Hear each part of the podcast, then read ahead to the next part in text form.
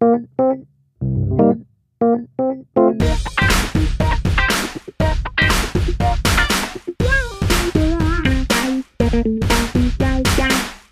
willkommen zu einer neuen Folge im Brandschutzmilieu. Mit dabei ist Sven Gabe. Hallo, schönen guten Tag. Und ich darf euch meinen Kollegen vorstellen, Carsten Mohr. Super. Ja, Und- ich freue mich auch sehr dabei zu sein, Sven. Ja, ist cool, ist cool. Ähm, es ist ein bisschen seit einem Monat, ist es jetzt ungefähr her, dass wir die andere Folge gemacht haben. Wir sind nicht schlecht im Rhythmus, würde ich sagen, um uns an der Stelle selbst zu belohnen. Aber auch diesmal, Naja. auch diesmal haben wir eine kleine Premiere. Und zwar habe ich äh, Carsten gerade erwischt, wie er heimlich vor dem Podcast geübt hat. Das hat er noch nie gemacht. Sven ist kurz aufs Klo und ich dachte, er hat seinen Kopfhörer aus. Das ist eine Frechheit. Ja, Bluetooth-Kopfhörer sind ein Traum und haben schon viele Sachen hinter meinem Rücken. Das ist aber echt eine gebracht. Frechheit, sich stumm zu stellen, aber nicht den Kopfhörer auszumachen. Ich Das war nicht stumm Mit ne? Vorsatz. Stimmt, du warst nicht stumm, aber ich habe die nicht gehört. Ja, also dann lass mich das zusammenfassen. Du hast dich geistig optimal auf diese Folge vorbereitet und ich körperlich. Das ist doch ein Traum. Gut. Das ist ja auch nicht so, als wäre das erst der erste Start. Wollen wir zu den News kommen, Sven? Machen wir das. Unsere allererste News kommt äh, an dieser Stelle zum allerersten Mal nicht von uns, sondern die wurde uns von Felix vorgeschlagen. Vielen Dank an dieser Stelle. HHP Berlin, ein sehr bekanntes und großes ähm, Brandschutzingenieurбüro in äh, Deutschland, hat ähm, das Futura-Projekt gestartet. Das Ganze ist ein Projekt, was sich nicht nur um Brandschutz und vorbeugenden Brandschutz äh, dreht, sondern das ist ein Projekt, in dem die Stadt der Zukunft in einem kommunikativen Austausch ja, um, umrissen und gezeichnet werden soll. Und zwar ist es eine digitale Stadt, der übrigens jeder von euch und von uns ähm, ja, beitreten kann als Bürger, in der einfach geguckt wird, was sind die Herausforderungen für die Gesellschaft oder auch zum Beispiel für den vorbeugenden Brandschutz und abwehrenden Brandschutz einer solchen neuen Stadt. Und das wird ja sehr virtuell dargestellt und man kann sich darüber austauschen. Firmen können mitwirken und ähm, ja, am Beispiel der Feuerwehr werden da zum Beispiel Drohnenflugrouten getestet und etabliert. Dann nonverbale Einsatzkommunikation, digitale Drehleiter, äh, Stellproben an neuartigen Gebäuden und Systemen. Und äh, ja, das soll dazu dienen, einmal zu gucken und zu brainstormen, was die Stadt der Zukunft für Herausforderungen für die Gesellschaft, für die Feuerwehr und für jeden Einzelnen mit sich bringt. Es lohnt sich mitzumachen. Den Link findet ihr in der Beschreibung. Klingt ganz spannend. Danke, Felix. Äh, und danke, Sven, natürlich für die Vorstellung. News Nummer zwei. Ähm, vom 10. bis zum 12. Mai dieses Jahres hat die VfDB-Tag, Fach, Jahres, mein Gott, Jahresfachtagung stattgefunden. Ich war damit auch dabei. Man könnte fast annehmen, dass die VfDB so ein bisschen uns finanziert, so oft wie wir sie erwähnen, aber tut sie nicht. Schade eigentlich. Ähm, wir in dieser Fachtagung sind ganz viele Themen zum Feuerwehrwesen allgemein, abwehrender, aber auch vorbeugender Brandschutz. Es gab ganz viel Vorstellungen zu Robotik, natürlich klassischerweise zum v Themen des VBs, aber auch Einsatz, Einsatzbeispiele und auch gesellschaftliche Themen. Breites Spektrum, dieses Jahr erstmalig online, aber auch das hat eigentlich ganz gut geklappt. Ich war zufrieden, war schöner Einblick und ich kann, wir werden darauf auch nochmal zurückkommen, weil einige Neuerungen dort auch vorgestellt wurden, die in diesem Podcast Erwähnung finden werden.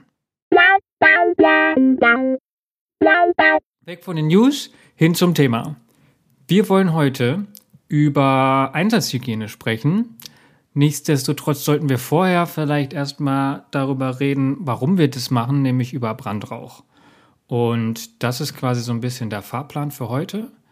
Und ich glaube, ich will jetzt gerne erstmal das Wort übergeben an Sven. Ja, wie gesagt, wir wollen mit Brandrauch einsteigen und äh, einfach mal von Grund auf uns ansehen, was das eigentlich ist. Und äh, ich als leidenschaftlicher Sammler von Feuerwehrsprüchen aller Art habe da auch eine, eine passende, ähm, einen passenden Spruch aus meinem Fundus herausgesucht. Den kennt wahrscheinlich auch äh, jeder. Und zwar: Fünf Atemzüge in Brandrauch reichen, um zu sterben. Dazu gibt es natürlich die Variation mit drei Atemzügen und da sind wir auch schon direkt beim Thema. Was denn jetzt eigentlich? Ja, Carsten, was ist Rauch? Ja, ich wollte natürlich auch noch ähm, erwähnen, dass sich das sehr viele Menschen inzwischen schon gewünscht haben bei uns. Und deswegen freuen wir uns natürlich umso mehr, das jetzt hier anbringen zu können und loszulegen. Wichtig ist, dass so ein paar Grundlagen dazu vielleicht doch verstanden sein müssen. Deswegen wollen wir mit Brandrauch beginnen. Deswegen wäre es aber vielleicht auch wichtig, wenn ihr vorher auch die Folgen über Brandentwicklung gehört habt, also dass ihr ein bisschen eine Idee habt, wie entsteht Brandrauch. Weil ich glaube, ich werde schon immer mal paar Fachwörter einfließen lassen, die ich jetzt nicht weiter nochmal erklären wollen würde. Aber vielleicht tue ich es ja auch trotzdem. Mal gucken. Was ist Rauch? Welche Bestandteile hat Rauch? Das ist vielleicht ganz spannend, weil Manche sagen ja auch, guck mal, wie das Feuer dampft. Und dann denke ich, ah, ähm, genau, deswegen vielleicht mal kurz überlegen, wo es, also Dampf ist erstmal nur ein flüssiges oder gasförmiges aerosoles Wasser. Das kommt auch aus dem ähm, Feuer, aber eben nur ein Teil davon. Deswegen fange ich mal an. Wasser habe ich jetzt gerade schon angesprochen. Ein großer Teil von Brandrauch ist Wasserdampf oder genau gasförmiges Wasser oder Aerosole. Das kommt einmal aus, wenn zum Beispiel Holz verbrennt, ist es oft auch einfach ein Rest Feuchte drin. Aber andersrum, auch bei jeder Verbrennung entsteht Wasser. Also auch die ähm, in der Reaktion der Verbrennung, die Verbrennungsreaktion entsteht immer Wasser. Also selbst wenn das äh, Holz komplett trocken ist, haben wir am Ende Wasserdampf. Ganz wichtig für die Feuerwehr, weil Wasserdampf das macht, ist die, der Träger, sehr großer Energieträger, aber vor allen Dingen der Übergang, die Übergangskoeffizient von Luft beziehungsweise vom Wasserdampf auf die Haut ist halt einfach durch Wasser extrem hoch. Das weiß jeder, der, der die schon mal Wasser in heißen Rauch abgegeben hat. Es wird knallerwarm und das liegt vor allen Dingen am Wasser. Zweiter Bestandteil von Brandrauch ist Asche. Asche ist auch das, was beim Lagerfeuer bei selbst nach vollständigen Verbrennungen am Ende übrig bleibt. Das sind so anorganische Stoffe, Mineralien, die nicht mehr brennbar sind. Das das letzte Produkt. Und das finden wir wieder bei einem Feuer, eigentlich bei allen Feuern.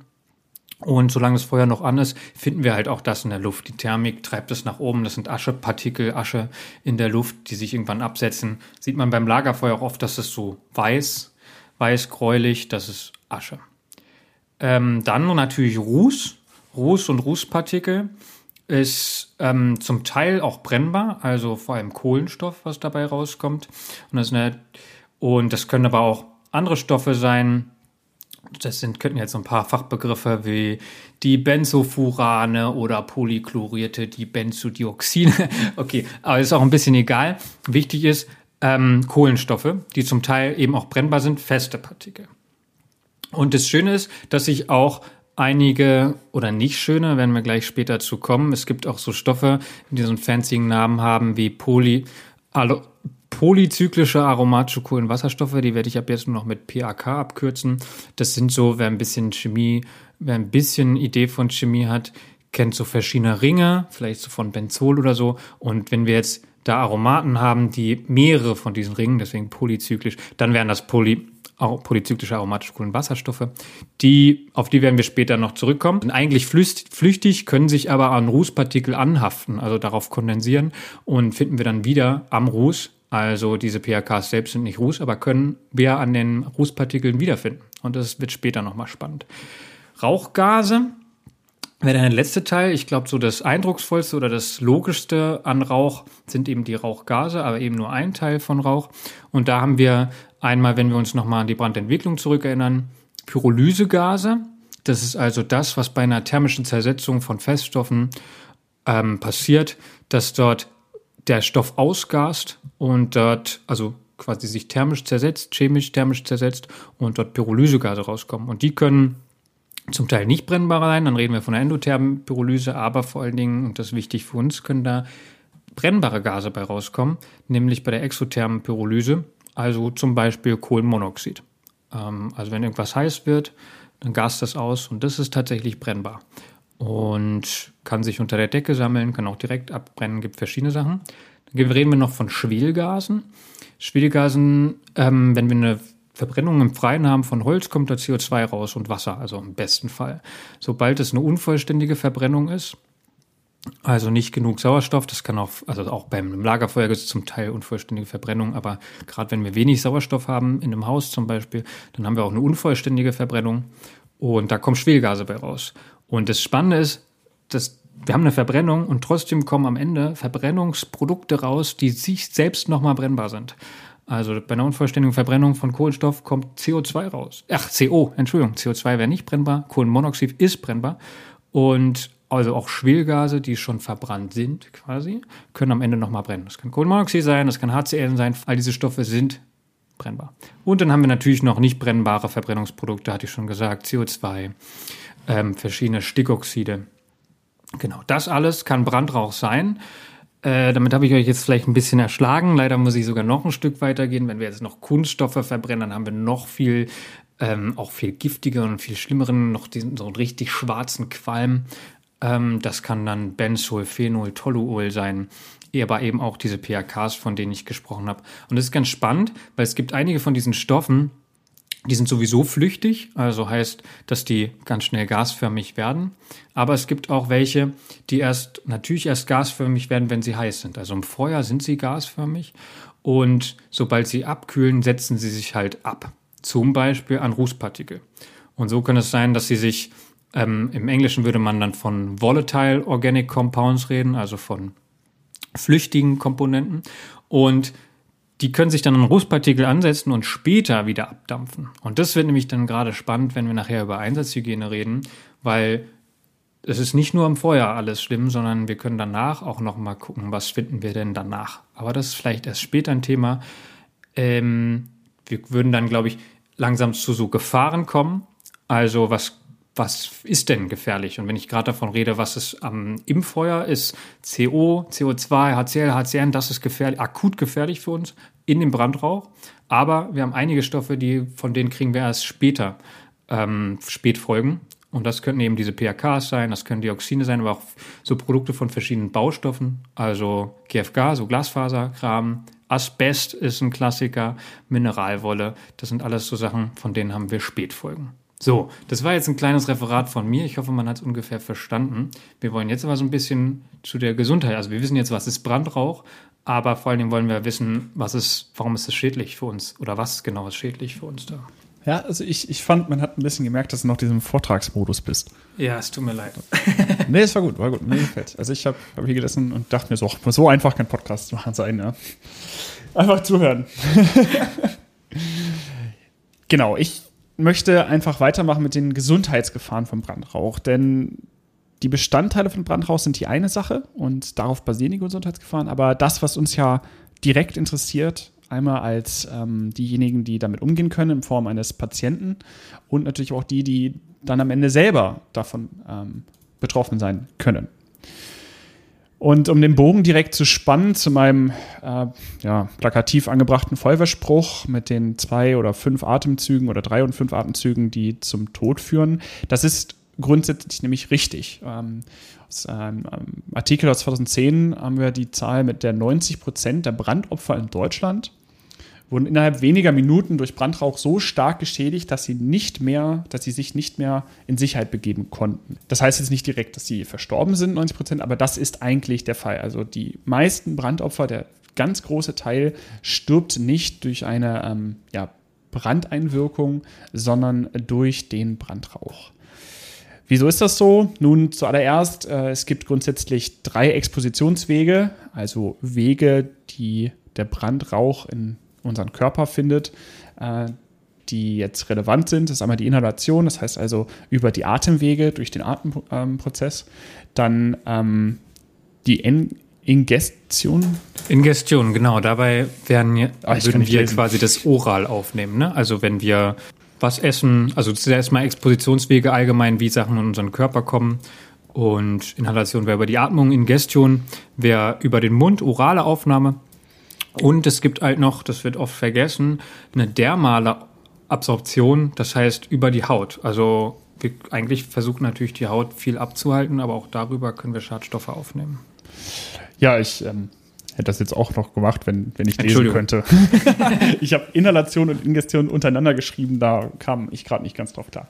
Nun, das Ganze verursacht dann eine Wirkung in unserem Körper und wir wollen jetzt nicht noch einen Monolog auf medizinischer Ebene da reinbringen und darum äh, haben wir das ganz klassisch aufgeteilt in grundsätzlich drei Wirkungen. Das erste ist also die reizende Wirkung und dabei ähm, vor allen Dingen durch ähm, die Inhalation, aber auch durch die orale Aufnahme haben wir dann eine Wirkung auf Schleimhäute, die Augen und die Atemwege. Das ist also eine reizende Wirkung des, ähm, einer Brandrauchexposition, wie man sie nennen würde, also der Aussetzung des menschlichen Körpers an dem Brandrauch. Die zweite Wirkung ist die giftige Wirkung. Das eine ist dann ähm, die Verhinderung des ähm, Sauerstoffaustausches äh, in der Lunge. Also, wie wir wissen, in den Lungenbläschen ähm, findet der Gasaustausch statt, wo sich also Sauerstoff an das Hämoglobin bindet. Ähm, das sind die roten Blutkörperchen und die das dann über die Blutbahnen zu den Zellen bringen, die das zum Leben nun mal benötigen. Und der wird verhindert, beziehungsweise zunächst beeinträchtigt und dann verhindert. Das ähm, basiert zum Beispiel darauf, dass Kohlenstoffmonoxid äh, um ein Vielfaches besser an das Hämoglobin gebunden wird als äh, Sauerstoff. Und damit ist auch das Phänomen oder die Symptomatik verbunden, dass ein Mensch, der einer einer, giftigen Wirkung von Brandrauch zum Beispiel ausgesetzt wurde und eine ähm, Kohlenstoffmonoxidvergiftung hat, eigentlich sehr rosig aussieht. Ne, wir kennen das von fehlender Sauerstoffkonzentration im Blut, dass die eher bläulich äh, wirken, die sogenannte Zyanose. Aber in dem Fall ist es nicht so. Und erst durch ähm, die Begleiterscheinung äh, weiß man dann, okay, Moment, äh, der hat eigentlich, ähm, dem geht es eigentlich gar nicht so gut, wie er aussieht. Und weiterhin ist es aber auch so, dass die Verhinderung äh, der Abgabe von Kohlenstoffdioxid aus dem Körper ähm, vorhanden ist durch die giftige Wirkung. Und wenn wir uns dann einmal damit betrachten, also CO2, also Kohlenstoffdioxid und Kohlenstoffmonoxid befinden sich dann im Körper ähm, und dazu äh, dann noch das bereits von Carsten erwähnte ähm, HCN, äh, haben wir dann ein, das Problem, dass selbst eine Konzentration knapp über 10% zur Bewusstlosigkeit und anschließend zum Tode führen kann eines Menschen. Und das ist ein sehr geringer Wert und das ist nun mal die giftige Wirkung, die auch ja, sehr dramatisch dann ähm, die Patienten, die Betroffenen dann äh, beeinflusst. Zuletzt haben wir die thermische Wirkung auf den Körper. Das ist natürlich in erster Linie die Hautoberfläche, aber dann auch wieder die Schleimhäute, die Atemwege ähm, bis hin zur Lunge, die sehr, sehr empfindlich ist, was Thermik angeht. Ja, unsere Haut kann eine gewisse Thermik ab. Das kennen wir letzten Endes, dass wir zwar Verbrennungen äh, davontragen, wenn wir an der Thermik ausgesetzt sind, sei es mal eine heiße Herdplatte oder eine Verbrennung an ein bisschen Feuer, aber die Lunge ähm, ist dort hochsensibel und kommt es zu der Inhalation von Brandrauch, der ja thermisch ähm, nicht wie die Umgebungsluft ist, sondern deutlich höher ist, wo wir sehr hohe Temperaturen erreichen, dann schädigt das die Lunge. Dabei sprechen wir dann von dem sogenannten Inhalationstrauma. Und außerdem durch diese Thermik äh, und der hohen, des hohen Anteils an Wasser in Schleimhäuten kommt es zu einer Dehydration, also dem Verlust des Wassers aus dem Körper was dann die Kurzzeitfolgen komplett macht. Und ganz wichtig, ist, glaube ich, offensichtlich, aber ich sage es nochmal, diese drei Wirkungen passieren zeitgleich. Die sind nicht einzeln voneinander, sondern bei Brandrauch, dadurch, dass wir halt diesen, diesen Cocktail an, wie man so schön sagt, an verschiedenen Inhaltsstoffen haben, haben wir dann eine dreifache Wirkung auf den Körper, die extrem schnell zum Versagen des menschlichen Körpers kommt und äh, zu lang. Das sind aber die Kurzzeitfolgen. Carsten hat es schon angedeutet, wir haben Langzeit- bzw. Spätfolgen. Die resultieren zunächst einmal natürlich aus Kurzzeitfolgen, wenn man das dann äh, erst einmal überlegt hat, äh, überlebt hat primär. Dann haben wir erstmal irreparable Schäden an der Lunge und den Atemwegen. Ähm, die Zellen der Lunge haben nur ja, nicht die umfangreiche Form, sich wieder ähm, instand zu setzen. Das funktioniert nicht so einfach und vor allen Dingen ähm, ist auch die Medizin nicht in der Lage, äh, ohne weiteres die Atemwege auszutauschen, ähm, wie man es vielleicht mit verbrannter Haut machen könnte. Äh, und das äh, führt zu Leben, lebenslangen Behinderungen und des Gasaustausches der Lunge zum Beispiel.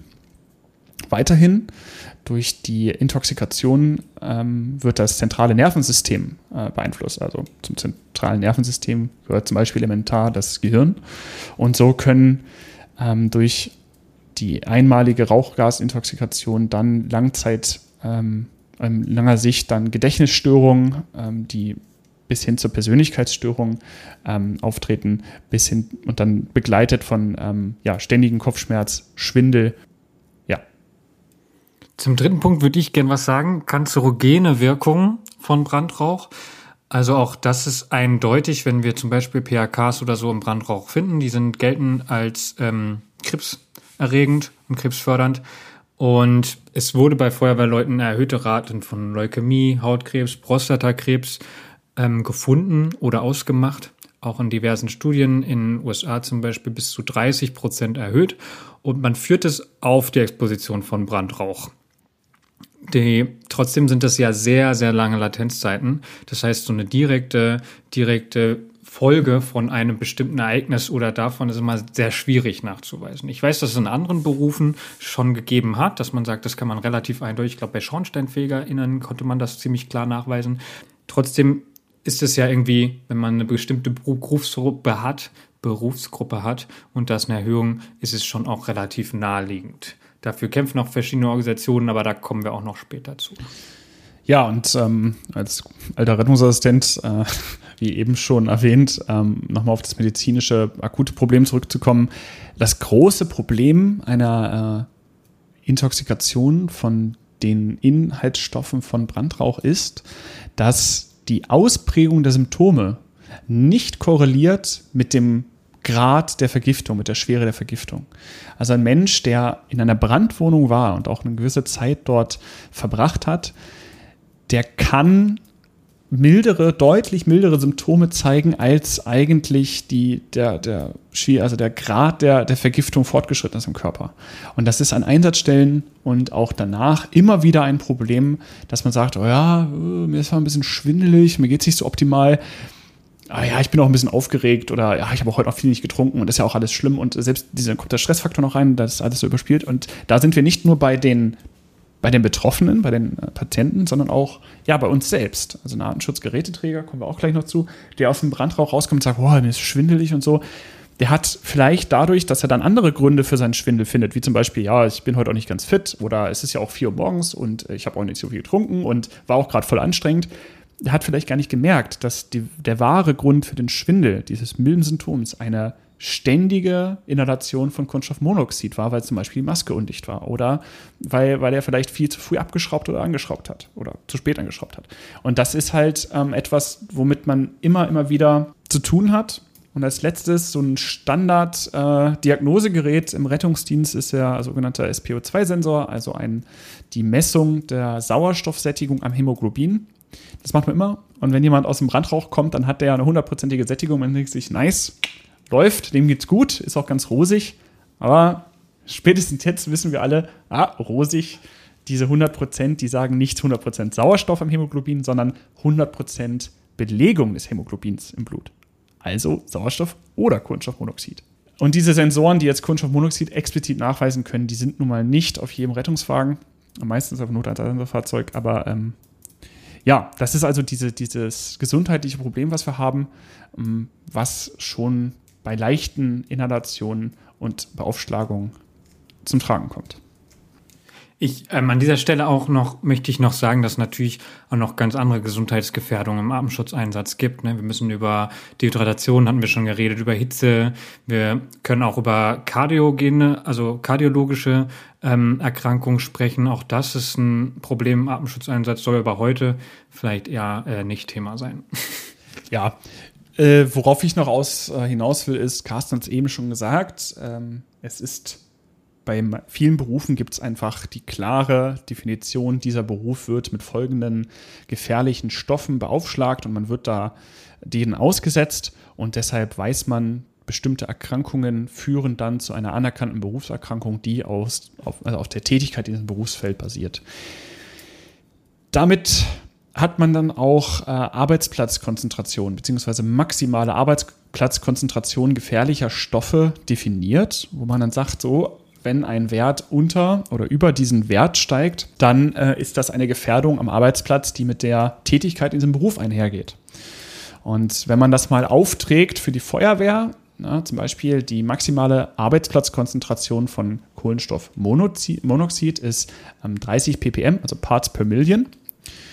Und ähm, dann gegenüberlegt, was denn die Messwerte in einem Wohnungsbrand sind, oder in dem Fall einem Wohnzimmerbrand, dann sind wir bei einer Minute 40 nach Ausbrechen dieses Brandes bei äh, 1600 ppm und äh, nach 2 Minuten 35 bei 3200 ppm. Zur Erinnerung, der, die maximale Arbeitsplatzkonzentration, der sogenannte MAK-Wert, war 30. Gut, da muss man natürlich dann gucken, den MAKs oder den heute meist verwendeten AGWs, da muss man mal gucken, auf welchen Zeitraum ist das gerechnet. Ist es eine dauerhafte Exposition? Das haben wir bei der Feuerwehr in der Regel hoffentlich nicht. Andererseits ähm, sind die dann auch so besonders hoch bei der Feuerwehr, dass man da ja auch wieder gucken muss, kann das ja nicht einfach über die ganze Schicht rechnen. 1600 zwar in 10, einer Minute, ähm, aber dafür kann ich das ja auf 24 Stunden verteilen. Auch das geht natürlich nicht. Also muss man natürlich immer mit Vorsicht genießen. Wir haben bei der Feuerwehr dann nochmal so Einsatztoleranzwerte, die dann auf eine beziehungsweise vier Stunden gerechnet werden und die dann für den Einsatz weitaus tauglicher sind. Ist auch bei Mono Kohlenmonoxid irgendwie auch nochmal was anderes als bei anderen Stoffen, wo jeder wo man das aufnimmt und das auch nicht mehr aus dem Körper rauskommt. Ja. ja. Wichtig ist, dass man die Vorsicht vor punktuellen Messungen äh, wahrt. Ja, wir können also nicht sagen, Wohnungszimmerbrand, machst jetzt 30 Minuten, da überschreitest du alle Werte und danach ist der Wert wieder bei Null. Denn wir kommen später auch drauf, das ist nicht so. Und ähm, das soll nur als Beispiel gelten, dass man sich nochmal klar macht, äh, dass wir extrem hohen Konzentrationen gefährlicher Stoffe ausgesetzt sind als Feuerwehreinsatzkraft und dass äh, ja, das kein einmaliges Ereignis kurz ist, sondern das ist äh, durchaus langfristig und man muss daran arbeiten, dass das ähm, ja, dass das einem präsent ist. Aber perfekte Überleitung, Carsten. Was macht denn die Feuerwehr eigentlich gegen Brandrauch? Was tun vielleicht, wir denn da? Vielleicht generell erstmal sagen, okay, wir haben ähm, wir haben ja dieses Gefahrenschema, Gefahren an der Einsatzstelle, das kennt ihr ja inzwischen alle, die vier A's, äh, einen C und vier E's. Das ist zumindest das Ja, das ist das Traditionelle. Man könnte jetzt noch mit B argumentieren und noch einem A und noch ja, einem E. Ja, kann man noch v viel ranhängen, ist auch richtig. Könnten wir mal eine ähm, Folge drüber machen, by the way. Könnten wir auch mal eine Folge drüber machen. Äh, also genau, eins, ein A davon sind die Atemgifte und ein anderes A ist die Ausbreitung und das ist vielleicht auch genau das, was wir als für ähm, die Brandausbreitung, für die Gefahren durch Brandrauch irgendwie haben wollen sollen. Und wobei bei den Gefahren geht es ja auch eigentlich darum, Gefahren nicht für uns, sondern für andere zu definieren, aber es ist auch gut, dass wir das für uns im Kopf haben, die Sicherheit der Arbeit der Einsatzkräfte. Wichtig ist, wir wollen Rauchausbreitung verhindern. Und wenn wir da reingehen, können wir ja sagen, okay, wir haben vorhin gesagt, Inhalation, das ist schlimm. Wenn wir da beim Atemschutz reingehen, dann ist ja alles gut. Haha, wenn wir uns nachher noch an Ingestion und ähm, dermale Absorption erinnern, dann hat das nämlich ein Problem, noch ein weiteres Problem, weil der Rauch verbreitet sich ja nicht nur in dem Haus, wo wir reingehen, sondern B, auch außerhalb. Ja, da werden wir nachher noch ein spannendes Studienergebnis zu finden. Und wir werden viel davon halt auch in unserer Kleidung und auf unserer Haut haben und dann rausnehmen, mit rausnehmen und auch auf der PSA, auf der persönlichen Schutzausrüstung, auf den Geräten, überall, auf den Händen, in den Handschuhen und werden das nämlich dann doch auch wieder außerhalb der Einsatzstelle haben und das nennen wir dann Kontaminationsverschleppung. Ja, das ähm, heißt also, die Gefahren an der Einsatzstelle enden nicht zwangsläufig an der Einsatzstelle. Diese kontaminierte PSA, äh, persönliche Schutzausrüstung, tragen wir mit in unserem Löschfahrzeug an die Wache. Und diese Kontaminationsverschleppung geht bis nach Hause im schlechtesten Fall, also bis in das private Umfeld äh, eines äh, Feuerwehrangehörigen. Das ist das Problem. Aber wie begegnen wir also dieser Gefahr? Wie begegnet der abwehrende Brandschutz dieser maßgeblichen Gefahr im Brandeinsatz? Ähm, jetzt ist es eigentlich sehr schön, weil alle schreien jetzt äh, schon, ja, Atemschutz, Atemschutz. Absolut richtig. Aber wir begegnen dieser Gefahr in allererster Linie mit Abstand. Ist ein ganz triviales Ding und das macht jeder auch intuitiv. Der hält Abstand von Rauch. Beim Lagerfeuer jetzt nicht, wobei da ist ja auch immer das Phänomen, dass es immer in die Richtung äh, wandert, in der man sitzt und dann dreht man sich ja nicht ganz im Kreis und sitzt um diese Lagerfeuer rum. Nichts anderes macht die Feuerwehr auch. Äh, die bewegt ihre Fahrzeuge und sich selbst niemals dorthin, wo es richtig raucht. Und ja, aber wenn wir das nicht mehr machen können, wenn wir also nun in diesen Brandrauch rein müssen, um A, die Quelle des Brandrauchs abzustellen, war viel wichtiger, B, äh, einen Menschen dort zu retten oder ein Tier. Und dann benutzen wir die zum ersten die persönliche Schutzausrüstung, also den Feuerwehrschutzanzug, den Feuerwehrschutzhelm, Feuerwehrschutzhandschuhe und die Feuerwehrschutzstiefel. Und dann die persönliche Schutzausrüstung, die erweiterte persönliche Schutzausrüstung, den Atemschutz. Und ich glaube, wir sind uns alle einig, Feuerwehrleute wie nicht Feuerwehrleute, dass der Atemschutzeinsatz und der Feuerwehrangehörige mit Atemschutzgerät ähm, auf dem Rücken als so die ikonische Figur des Feuerwesens ist. Also man, die ikonische Aufgabe der Feuerwehr ist das Tragen von Atemschutz und das Begegnen des Feuers. Und das ist auch, ähm, ist auch gut so, das mag so sein. Wir müssen aber immer noch mal uns da in Erinnerung rufen, dass das ja etwas ist, um uns zu schützen, beziehungsweise um dieser enormen Gefahr zu begegnen. Ich habe da ein kleines Experiment vor dieser Folge mal äh, vorbereitet, um das mal nochmal zu untermalen, wie wichtig der Artenschutz für die Feuerwehr ist. Ich habe mal Feuerwehrangehöriger gegoogelt und wollte mal gucken, wie viele Bilder mit Artenschutz zu tun haben. Äh, da habe ich dann als erstes festgestellt, dass äh, die Diversität in der Feuerwehr noch nicht so weit fortgeschritten ist, als dass man Feuerwehrangehöriger googeln kann und das findet, was man will. Und dann habe ich dann doch Feuerwehrmann gegoogelt und da waren tatsächlich 50 Prozent der Bilder hatten einen Bezug zum Artenschutz ja, okay, 20 Prozent hatten einen Bezug zu Feuerwehrmann Sam, aber mein Gott. Aber es untermalt, wie, wie ikonisch und wie wichtig die Aufgabe des Artenschutzes der Feuerwehr ist.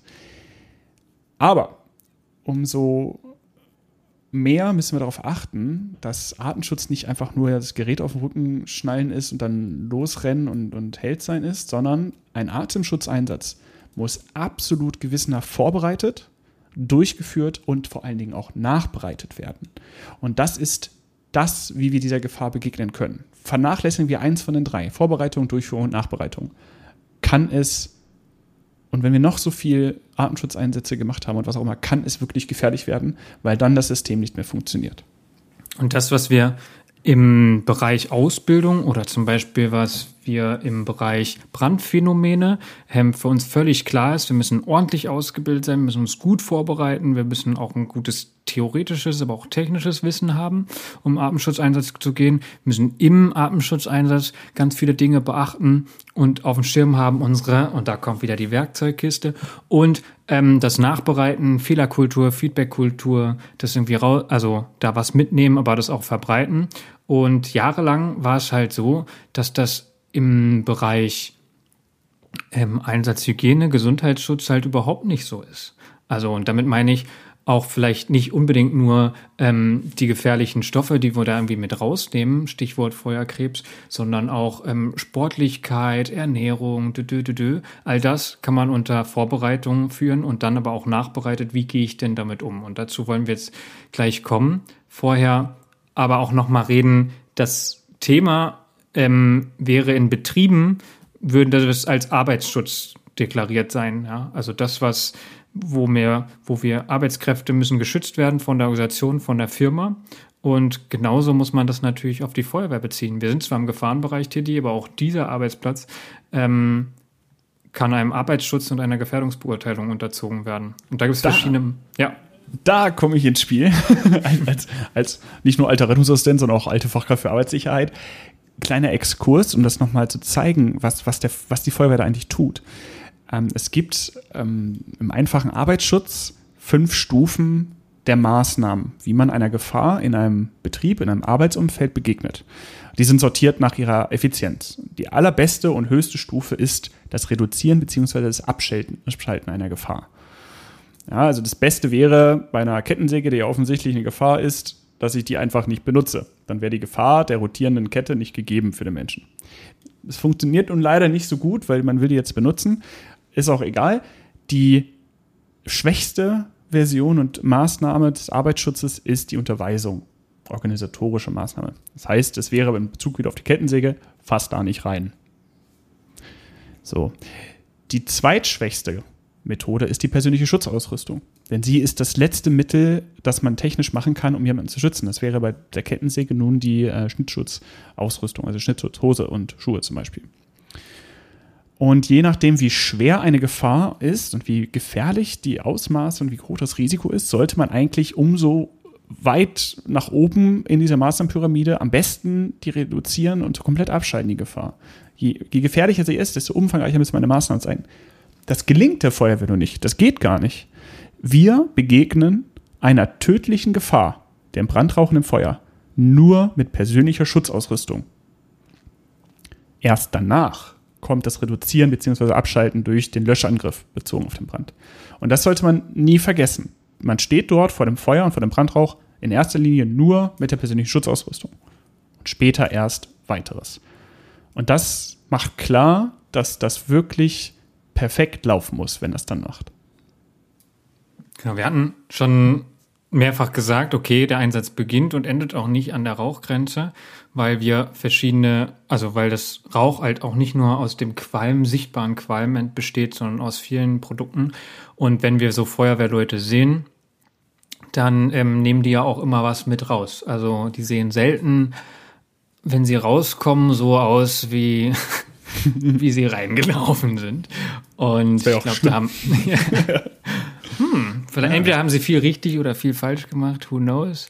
Erstmal kommen sie ja da raus, dann kann sagen, okay, noch haben sie ja ihr Atemschutzgerät an, aber jetzt kommen wir endlich oder kommen wir mal auf den Punkt, was wir meinen, wenn wir von Einsatzhygiene reden. Nämlich die Kontamination ist nicht nur die, die wir theoretisch inhaliert haben können, die wir jetzt abgehalten haben, indem wir die, das Atemschutzgerät auf hatten, vielen Dank, sondern zweitens, Gase ähm, sammeln sich in unserer Jacke und in unserer Kleidung. Und jetzt könnt ihr euch vorstellen, sobald äh, wir das Atemschutzgerät abziehen, atmen wir genau das ein. Ich hatte auch vorhin von den abdampfenden ähm, schwer beziehungsweise äh, mittelflüchtigen ähm, Stoffen geredet, die dann, wenn sie abkühlen, halt doch wieder abdampfen, von Rußpartikeln zum Beispiel. Auch die würden wir dann einatmen. Und zum Schluss haben wir auch Ruß auf der Haut, also ganz viel, vor allem so im Bereich des Halses, aber auch an den, an, unter den Handschuhen, an denen dann zum Beispiel jene PAKs haften und dann über die Haut eingenommen werden können. Es ist eine, eine wichtige Erkenntnis hier. Ne? Das ist eigentlich etwas, was man in der Feuerwehr auch nicht so kennt. In der Regel haben wir einen Gefahrenbereich und in dem Gefahrenbereich gelten dann besondere Maßnahmen. Und wenn man aus dem Gefahrenbereich rauskommt, dann ist wieder, ist wieder alles gut. Dann bin ich sicher. Dann kann ich mich regenerieren, dann kann ich vorbereiten, dann kann ich nachbereiten. Einzige Ausnahme. Einzige Ausnahme ist der ABC-Einsatz. Da ist allen klar, Zitat FEDV 500, Inkorporation ist auszuschließen, Kontamination ist zu vermeiden und Kontaminationsverschleppung ist zu verhindern. Und da fangen wir nämlich auch uns an zu dekontaminieren. Wir wollen auf keinen Fall die Säure rausschleppen. Wir machen die Anzüge, legen die ab ähm, und, und, und. Das ist der Punkt, wo wir in so einen anderen Modus umschalten. Aber bei Brandeinsätzen, wieso? Da sind wir aus dem Feuer raus, nicht mehr ja. gefährlich. Und das ist halt ein Trugschluss. Und das, genau, darauf will ich hinaus. Äh, diese, diese Rauchgrenze, die ja viele als den Moment, wo das Atemschutzgerät äh, zum Tragen kommt, dann definieren, die ist nicht das Ende des Artenschutzeinsatzes. Dieser Gefahrenbereich endet nicht an der Rauchgrenze. Das ist ganz wichtig. Er beginnt früher und er endet später. Und in dem Moment, wo wir da aus dieser Rauchgrenze rauskommen, ist meinetwegen der Innenangriff als solcher beendet, mag sein, aber dann gehen wir in den Bereich der Einsatzstellenhygiene und das ist ganz wichtig. Und ich erinnere mich an so einem Cartoon, ähm, wo dann so fett der Spruch drüber stand, It's only smoke. Und äh, dann die, quasi das Kohlenstoffmonoxid und die PRKs den so umarmt haben. Den Feuerwehrmann, der da im Brandrauch stand und sagt, it's only smoke. Und das ist, schöne, also es ist eigentlich ein schönes Bild zum Gefahrstoffeinsatz, wenn wir eine rote Tafel an irgendwie ein Fass dran oder in dem Fall ein Transportvehikel dranhängen würden und einfach nur den, den UN, die UN-Nummer für Kohlenstoffmonoxid dranhängen würden, dann würden viel mehr Leute darauf richtig reagieren, indem sie Abstand halten, indem sie klare Gefahrenbereiche ziehen und dekontaminieren, als wenn es raucht. und das ist ja historisch gewachsen und das muss man heute anders begegnen als früher. Und ich glaube auch, dass dann schon eine Menge passiert ist. Ne? Also wenn man so ein bisschen vielleicht hoffentlich, aber bei manchen Feuerwehren sieht es vielleicht auch noch so aus, so ein bisschen die Vergangenheit gucken, dann ist es dieses, hat es schon fast was wie eine Trophäe, ne? Also so ein Helm zu haben, der schwarz ist. Das, also als ich, ich weiß, also das ist sogar mir noch passiert, dass mir jemand gesagt hat, so Carsten, das kannst du doch jetzt nicht abwaschen. Ich so, natürlich, der ja. Helm wird auseinandergebaut und abgewaschen. Aber also genau, irgendwie so etwas und so, oder sowas wie ein gutes Feuer riecht man noch drei Tage später im Gerätehaus. Ah, und denkst so, Genau, oh. oder dass die ganzen, die, die, genau, Klamotten angelassen, direkt eine Kippe angezündet, gegessen, noch mit den rußigen Händen, so, Thema Ingestion, ja. Dann das komplette Ausrüstung, weil die ja dreckig ist, können wir die ja nicht verladen. Nein, dann kommt die nämlich vorne ähm, in, in den Raum, wo man sitzt. Fahrgastraum, wie nennt man das? Mannschaftskabine, wie auch immer. Da sitzt du nicht mehr so viel, das merkt man, ne? Und da, genau, ich habe schon das Wort vergessen. Mein Gott. Frech. Genau, das alles damit reingelegt, damit man das schön alles einatmet. Ich würde sagen, das ist vielleicht in den meisten Fällen in den letzten Jahren hat sich da ganz, ganz viel getan und das ist total gut, weil immer, wenn du Rauch riechst, ja, das ist vielleicht so eine kleine Regel, die man sich einfach mal vielleicht überlegen kann. Immer wenn man Rauch riecht, hat man irgendwas von diesem Rauch eingeatmet. Dann haben wir immer Inhalationen. Und das kann nur ganz wenig sein, aber es geht an der Situation wirklich darum, das zu minimieren. Und wenn dann irgendwelche oft oft, ich möchte älteren Leuten nicht zu nahe treten, aber es gibt oft langjährige Feuerwehrleute, die dann sagen sowas wie, das haben wir aber früher nicht gemacht oder das hat auch früher schon geklappt. Und da habe ich einen, glaube ich, relativ guten Hinweis. Vor 30 Jahren waren Feuer aber auch ganz anders. Also deswegen nochmal die Folge Brandentwicklung. Wir haben viel, viel mehr Plastik, viel, viel mehr Kunststoffe, die wir verwenden. Und die machen ein anderes Feuer. Nicht nur ein stärkeres Feuer, sondern auch ein viel, viel giftigeres und viel höher ähm, kanzerogenes Feuer. Und das müssen wir einfach berücksichtigen. Es ist so, dass ein weiterer Feuerwehrspruch ist, der klassische und wahrscheinlich beste und das auch auf meiner Liste Platz 1 Feuerwehrspruch ist, das haben wir schon immer so gemacht. Und wenn man sich überlegt, wie dieser, also welche Situationen diesen Spruch hervorbringen, dann ist es in der Regel ein erfahrener Feuerwehrmann, Frau, ein älterer Feuerwehrmann, Frau, der das einem Jüngeren sagt. Und es mag ja sein, dass das für den funktioniert hat, weil er steht da ja und er kloppt diese Sprüche. Aber für den jungen Feuerwehrmann, Frau, die junge Feuerwehrfrau, muss das ja in Zukunft nicht unbedingt klappen. Er hat vielleicht keinen Krebs in dem Moment, weil das für ihn funktioniert hat. Aber was, wir wissen ja nicht, was der Empfänger dieses Spruches in 30 Jahren haben wird, wenn er sich daran hält. Vor allen Dingen beinhaltet der Spruch erstens, dass es immer schon gut war. Und zweitens, dass es immer gleich geblieben ist. Und das möchte ich halt in Frage stellen, gerade was die Entwicklung von Feuern angeht. Ja, fangen wir diesen Exkurs ich, mal wieder ein. Äh, ich habe ich hab aber noch einen Exkurs, den ich oh. machen möchte, Sven. Aber der ist vielleicht tatsächlich was, wo wir zurück auf den Punkt, so ein bisschen auf den Punkt kommen, weil für mich war, wo ich, ähm, als ich so Hygiene, Einsatzhygiene so ein bisschen kennengelernt habe, war in Australien. Ich habe jetzt gestern gerade gehört, dass ich zu oft von Australien rede und meistens davon schwärme und vielleicht ist es aber auch so, Single Story, ich erzähle nur die spannenden Sachen. die unspannenden. Ähm, die Feuerwehr in Australien ist nicht viel besser, aber es gibt so ein paar Punkte, da kann man sich was von abschneiden. Und das ist zum Beispiel, äh, ich habe ja da einen Monat Realbrandausbildung gemacht. Allein der Fakt ist irgendwie cool, dass man einen Monat Realbrandausbildung in die Ausbildung packt. Aber dort war es so, dass man wirklich komplett die Unterbekleidung gestellt bekommen hat. Also man ist, wenn man zu der Realbandausbildung gegangen ist, hat erste Umkleide, kompletten eigenen Sachen abgelegt, Unterbekleidung angezogen, es war meistens wie so ein Blaumann oder so. Dann die Feuerschutzkleidung bekommen, eigenen Helm, alles frisch gewaschen, ähm, das bekommen, dann komplett ausgerüstet, dann ein Durchgang Realbrandausbildung rausgekommen. Dort hat man noch so ein bisschen Probleme mit der äh, mit Hitze, das ist vielleicht hier weniger, also wirklich runtergekühlt erstmal schnell. Dann relativ fix eine Hygienemaßnahme, Hände und Hals waschen. Dann sofort die Kleidung ablegen mit einer Ausziehprozedur. Auch darüber können wir nochmal reden, dass wir das Atemschutzgerät meistens das erste, was wir abmachen. Eigentlich ist es gut, das als letztes abzumachen. Also wenn man das irgendwie hinkriegt, da gibt es ganz schöne Plakate und so. Erst die Kleidung abzulegen, vor allen Dingen die Feuerschutzkleidung, Helm abzunehmen und ganz zum Schluss die Maske abzuziehen und dann auch wegzutreten. Das geht, da gibt es ganz coole Konzepte. Und dann, also dort hatten wir dann wirklich direkt ähm, alles abgelegt, Dusche, und danach neue Unterbekleidung. Und das haben wir dreimal am Tag gemacht. Ne? Also wir haben da drei Feuerschutzkleidungen verbraucht.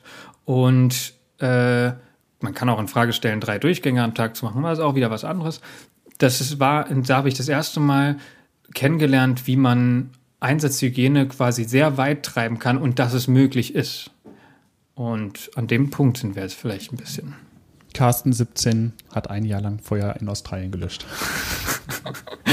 Frechheit. Ah, Frechheit. Ich sollte, ich sollte weniger darüber erzählen. Äh, Aber man kann so viel davon lernen. Das, etwas, das ist ja genau der Punkt das weitergeben, ist, ist der Punkt. Und wenn du das für dich behältst, dann hätten wir das ja jetzt nicht. Aber du hast tatsächlich recht gehabt, wir haben da mit dem Bogen äh, gespannt, zurück zu dem, was ist denn eigentlich Einsatzstellenhygiene? Wir haben also definiert, äh, sie beginnt dann, wenn der Artenschutzeinsatz eigentlich beendet ist, beziehungsweise die Rauchgrenze verlassen wurde. Und sie beginnt genau damit, dass wir uns nicht der kontaminierten Einsatzkleidung aussetzen. Das heißt in erster Linie dem, was ausgast, aber auch B, der zweiten Sache, dass die ja kontaminiert ist mit wirklich dem Ruß und den Stoffen, die sich auf der Kleidung niedergeschlagen haben. Das heißt, ab dem Moment, wo der Innenangriff beendet wird, muss eine Prozedur abgehalten werden, wie man sich dieser Kleidung entledigt und sie am besten nicht nochmal ungeschützt anfasst. Das heißt, man kann dann dieses, äh, man macht dann hoffentlich dieses Konzept, dass man das alles entkleidet und dann wirklich die PSA von sich entfernt und dann, das ist jetzt etwas Kleines, was jede Feuerwehr machen kann, dafür braucht man keine fancy Fahrzeuge oder irgendwas, sondern dass man dann eine Ersatzkleidung dabei hat. Das muss keine PSA sein, es kann ja auch wirklich dann äh, einfach nur eine Wechselklamotte sein, die den Feuerwehrangehörigen dann vor, von den Umwelteinflüssen einfach nur ein bisschen ähm, ja, schützt, wie einfach nur ein Jogginganzug oder ähnliches. Dann muss, ähm, das kann auch jede Feuerwehr, das sollte jede Feuerwehr können, muss eine Reinigung der ähm, direkt äh, betroffenen Hautareale stattfinden. Das sind in erster Linie die Hände, das Gesicht beziehungsweise ein bisschen der Kopf und der Hals. Ähm, und dann beginnt die Regenerationsphase, in der ähm, gegessen und getrunken wird. Und da geht es dann um die Behandlung der weiteren Folgen eines Artenschutzeinsatzes. Und das ist etwas eigentlich sehr, sehr Einfaches, was man mit wenig Mitteln machen kann. Äh, ich so Anekdote, meine Heimatfeuerwehr, in der ich immer noch tätig bin, eine Ortsfeuerwehr mit Grundausstattung, TSFW, kleinstes wasserführendes Löschfahrzeug in Deutschland. Und wir haben Wechselklamotten drauf. Auch das mussten wir erst lernen, aber jetzt kann ein Artenschutzeinsatz wirklich konsequent nachbereitet werden. Und auch direkt hier der Hinweis: Artenschutzeinsatz und Brandbekämpfung heißt sofort das machen. Also auch nach einem Pkw-Brand, auch nach einem Containerbrand sollte diese Prozedur gemacht werden. Das, es ist nicht so, dass sowas erst bei fetten Feuern irgendwie, die auch irgendwie so aussehen, als müsste man danach noch irgendwas machen, äh, in, zum Greifen kommt, sondern selbst bei kleinen Sachen. Warum denn nicht? Ja. Und klar kann man jetzt sagen, aber da muss ja auch eine Infrastruktur da sein, es muss konsequent sein. Es gibt Feuerwehren, die haben ähm, wirklich so Gerätewagen mit Duschen, mit Ersatzkleidung und bringen sie alles an die Einsatzstelle. Das ist ganz klar, dass das bei kleinen Feuerwehren nicht möglich ist. Aber die Prozedur oder die Reihenfolge oder die Minimierung, die sollte auf jeden Fall ähm, irgendwie möglich sein. Ja, also das heißt, man muss vielleicht nicht unbedingt an der Einsatzstelle duschen, aber es ist klar, dass die Leute so schnell wie möglich erstmal waschen, dass sie auf jeden Fall erstmal ihre Kleidung auskriegen, waschen, das grob runterkriegen und ähm, vor allem, dass sie Ende des Einsatzes oder wenn sie freiwillige Feuerwehr, wenn sie dann nach Hause fahren, nichts mehr anhaben, was sie im Einsatz dabei haben und auch nichts mehr auf der Haut haben, was sie sich im Einsatz geholt haben. Deswegen duschen würde ich immer auf der Wache und den Kram da lassen. Je weiter du es verschleppst, desto mehr hast du es in irgendwelchen privaten Sachen, in irgendwelchen privaten Bereichen, im Auto, sonst wo. Es, es hat auch was ähm, strukturelles oder organisationelles. Sie organisiert die Feuerwehr irgendeinen, der mit irgendeinem MTF, mit irgendeinem Pickup neue Sachen hinbringt, der irgendwas aufbaut und ob es nur ein kleines Zelt ist oder mit einem MTF die Leute schnell ins Gerätehaus shuttelt, darf dieses dieses HLF, LF, TSFW, LHF, wie auch immer, direkt in Status 6 gehen und nach Hause fahren, um zu duschen. Solche Möglichkeiten, das hat auch organisationelle ähm, Dimensionen. Genau, also ja, nee, alles gut, perfekt. Äh, ihr seht, es geht dann weiter. Also nachdem die PSA abgelegt wurde und der Feuerwehrmann, Frau sich regeneriert hat, wird das Ganze verpackt, genauso wie das ganze Gerät, wie Schläuche, was man schon ewig macht, ne? die kommen mit Schlauchwäsche, aber PSA halt nicht, wird das alles verpackt und das wird alles gereinigt, bevor es wieder benutzt wird. Duschen ja, aber dann ist ja meine Jacke weg, ist dann auch ja. ein Argument. Ja, dann ja. dafür muss es Konzepte geben. Also es kann auch nicht genau. sein, dass dann ähm, Feuerwehrmann, der normal S trägt, äh, dann plötzlich die L-Jacke bekommt, weil das ja die Spare-Jacke ist. Ah. Ja, genau. Das ist auch, äh, und genau, also dann wird an der Wache geduscht, dann wird das alles getauscht und dann wird das alles neu gemacht. Und absolut klar, bevor jetzt viele schreiben, äh, E-Mail-mäßig, das können wir gar nicht machen. Es muss wachsen. Das ist kein System, was ihr, wenn ihr hier die Podcast-Folge fertig gehört habt, dann mal kurz umsetzt. Das ist absolut offensichtlich. Es gibt Feuerwachen, da gibt es einfach keine Duschen. Hier, meine Heimatfeuerwehr ist eine solche. Und da ist es jetzt auch nicht absehbar, dass sich das ändert. Und ein Gartenschlauch ist im Winter auch nicht optimal. Eigentlich auch im Sommer nicht, aber ist egal. Und das muss wachsen und das muss organisatorisch vorhanden sein. Und das, und das ist auch ein kulturelles Ding, würde ich sagen. Also das muss auch, das muss zum Beispiel schon in der Ausbildung anfangen, dass man ähm, Genau, wie zum Beispiel Realbrandausbildung, dass dann nicht mit der Einsatzklamotte, von der man gerade kommt, direkt äh, Bratwurst isst oder so. Genau. Oder Tofu. Aber ähm, oder direkt eine Mate trinkt oder direkt raucht. Das muss einfach auch sowohl von den AusbilderInnen als auch von den Menschen einfach sagen, nein, das ist, das werden wir hier nicht so machen. Und das wird, muss auch in der Feuerwehr gelebt werden, an der Einsatzstelle gelebt werden. Also nur wenn die Struktur da ist, dass es dann auch tatsächlich gelebt wird, sind nochmal zwei Paar Schuhe. Aber tatsächlich finde ich es andersrum, wenn die Leute Bock haben und das finde ich, merkt man in den letzten Jahren schon dass die Leute immer mehr darauf achten, aber die Strukturen gar nicht hinterherkommen. Das finde ich dann auch sehr spannend, wenn Leute dann versuchen, so das Minimum, was sie irgendwie organisieren können, dazu machen. Mit irgendwelchen Tüchern, genau, irgendwelche, ähm, die Säcke einschweißen oder so, äh, mit einem MTF hinterherfahren. Leute, die da sehr kreativ sind und ähm, total wichtige Arbeit machen. Mate trinken und Tofu grillen. Geil. Ist das da so stelle ich mir Feuerwehr, ja, das ich geil. Feuerwehr also, vor. Ich mach das. Ja. Ja, muss ich auch zugeben. Aber das dürfen wir, glaube ich, nicht zugeben, weil jetzt hört uns eine Hälfte weniger. Wenn es von der Hälfte ist. Genau. Wichtig, und das könnt ihr genau in diesem Moment ändern, ist das Mindset. Es geht nicht, dass Feuerwehr Einsatzkleidung in Privat-PKWs transportiert wird. Und wenn, dann in dafür vorgesehenen Behältnissen. Es geht nicht, dass ein schwarzer Helm als Trophäe gesehen wird. Es geht auch nicht, dass ein Gerätehaus nach Brand riechen muss. Es geht nicht, dass wir uns keine Gedanken über die Spätfolgen eines solchen Brandereignisses machen. Denn wenn wir das dann merken, dann ist es zu spät. Und wir müssen hatte, konsequent daran ja. arbeiten. Es hatte lange Zeit so ein oh, Spießer-Image, glaube ich, vielleicht auch. Oder so jemand, der sehr korrekt ist. So, jetzt komm, es ist auch nur ein bisschen Rauch und ein bisschen nach Lagerfeuer riechen ist schon okay. Aber es hat sich ähm, zum Glück da ein Bewusstsein gebildet, international und in Deutschland würde ich sagen, hat das Feuerkrebs vorangebracht. Und dafür bin ich auch sehr dankbar. Und darüber würde ich gerne kurz reden, was Feuerkrebs ist. Ja, ähm, das passt sich gut, weil das haben wir in dieser Stelle eingeplant. Feuerkrebs. Ähm, genauer die Gesellschaft zur Förderung und nachhaltigen Verbesserung der Gesundheits- und Arbeitsbedingungen von Feuerwehrleuten. Das ist eine ja, Organisation bzw. eine Gesellschaft, die sich dafür einsetzt, dass das Hauptziel, die gesetzlich geregelte Unterstützung durch den Staat für diese Berufsgruppe erreicht wird. Aber damit nicht genug. Bis wir da sind, denn wir sind noch nicht da, gibt es grundsätzlich drei Tätigkeitsfelder oder selbst genannt Säulen der Arbeit dieser äh, Gesellschaft. Und das, die nennen sich zuerst, danach und zuletzt. Zuerst die Förderung und Verbesserung. Das heißt also, wir informieren Feuerwehrleute, wir informieren und machen Feuerwehrveranstaltungen, ähm, also Informationsveranstaltungen bei Feuerwehren und treten in den Dialog mit Herstellern und Händlern. Mit wir spreche ich jetzt aus Sicht dieser ähm, Gesellschaft. Und ähm, danach das Netzwerk und Forum, das heißt der Austausch der betroffenen Angehörigen mit Ärzten, Fachleuten und Wissenschaftlern. Und zuletzt die Unterstützung der Betroffenen, psychologisch, rechtlich und gegebener finanzieller Beistand.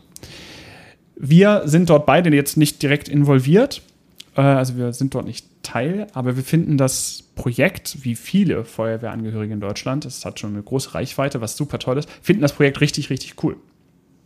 Und, deswegen, und genau deshalb? Ja. deswegen haben wir einfach mal angefragt, ob die Lust hätten, mit uns was zusammen zu machen. Und deswegen könnt ihr euch freuen dass wir äh, Markus Bethke für uns gewinnen konnten, mit uns mal zu quatschen. Und das wird in nächster Zeit, wird dazu auch noch was kommen, weil diese Feuerkrebs einfach total, also wir haben jetzt eine kleine Einleitung gemacht, aber und zu dem Thema, aber die sind viel vernetzter, viel informierter, ähm, wissen halt auch, was wo stattfindet. Ihr habt schon gemerkt, ich, ah, irgendwo gibt's das und man kann das ja auch so machen, sind einfach da viel besser informiert, wissen viel mehr, sind gut vernetzt können auch so die neuesten Studien mit reinbringen und das wird dann so ein, ich hoffe, sehr entspannter, aber auch sehr, sehr informiertes Gespräch mit Markus und da könnt ihr euch auf jeden Fall schon mal drauf freuen.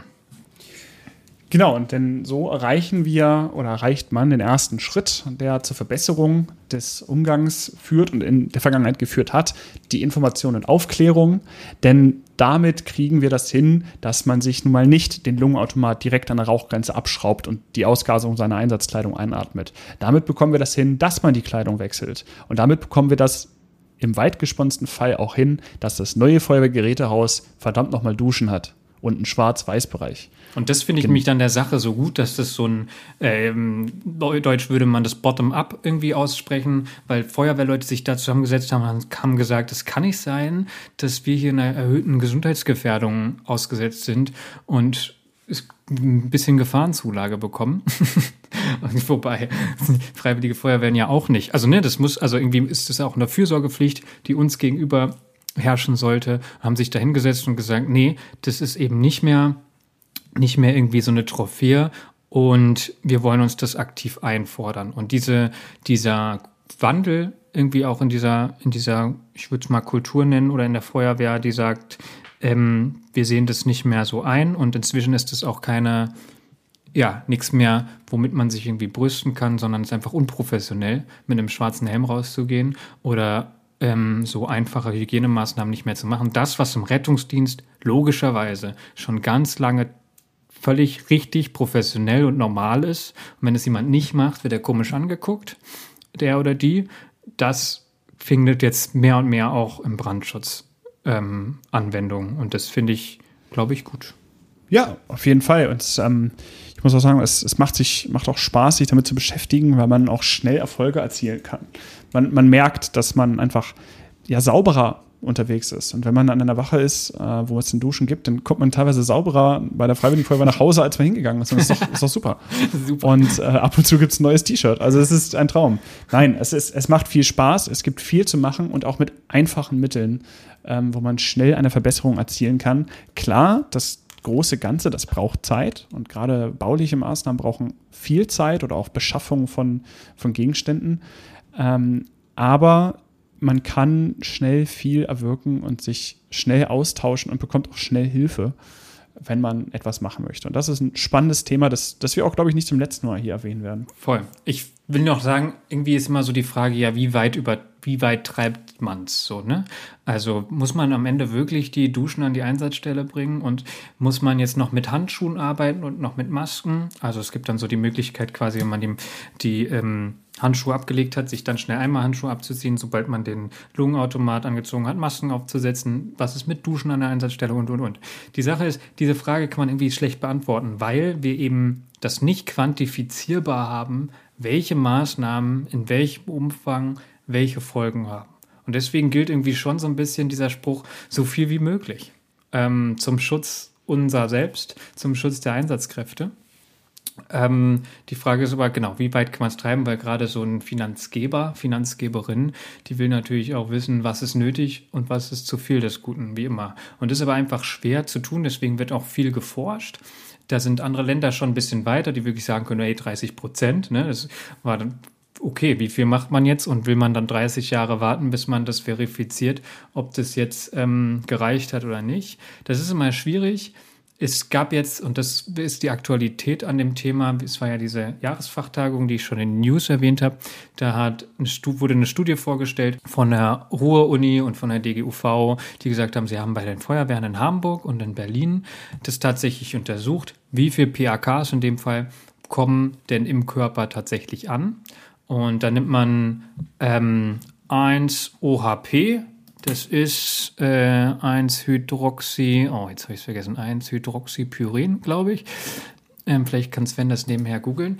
Und ähm, die haben, das ist quasi ein Biomarker, der, also PAKs werden im Körper irgendwie zersetzt und am Ende kann man im Urin diese, mit diesem 1-Hydroxypyrin den als Biomarker für PAKs äh, finden. Und dann macht man das vor dem Einsatz oder einen normalen Durchschnitt, was findet man da normal im Urin und dann nach dem Einsatz.